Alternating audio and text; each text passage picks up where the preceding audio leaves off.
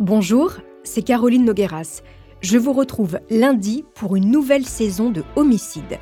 Le premier décembre deux mille cinq, Dominique Aubry dit Libellule, une riche héritière, est retrouvée pendue sur sa péniche sur les berges de Neuilly-sur-Seine.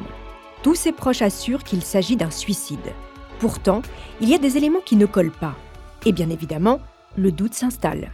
L'affaire Libellule que je vais vous raconter, c'est sept années d'enquête, trois juges d'instruction, des centaines de pages de procédures et deux procès. Alors, qui a tué cette riche héritière ? Rendez-vous dès lundi sur toutes les plateformes d'écoute.